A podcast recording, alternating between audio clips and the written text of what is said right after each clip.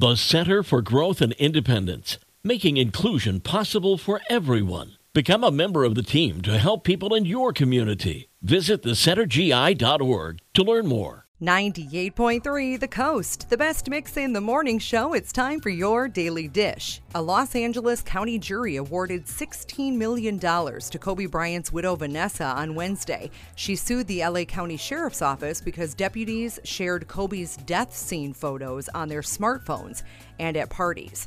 A release of Aquaman 2 has been pushed back from March 17th of 2023 to Christmas Day of 2023 because of scheduling issues at Warner Brothers.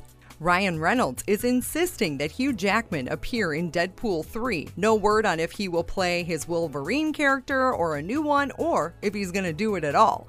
Nick Cannon is expecting his 10th child. His ex girlfriend and the mother of two of his kids, Brittany Bell, is carrying his baby.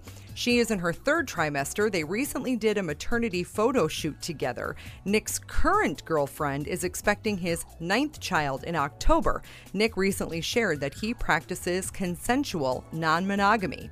And a movie based on the rise and fall of the Blackberry phone is being filmed. TCL stopped manufacturing the phones in 2019. The film will tell the story of the company's co CEOs.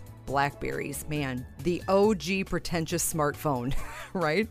That's your daily dish. Coldplay, Phil Collins, and Whitney Houston, plus your happy headline coming up on the best mix 98.3 The Coast.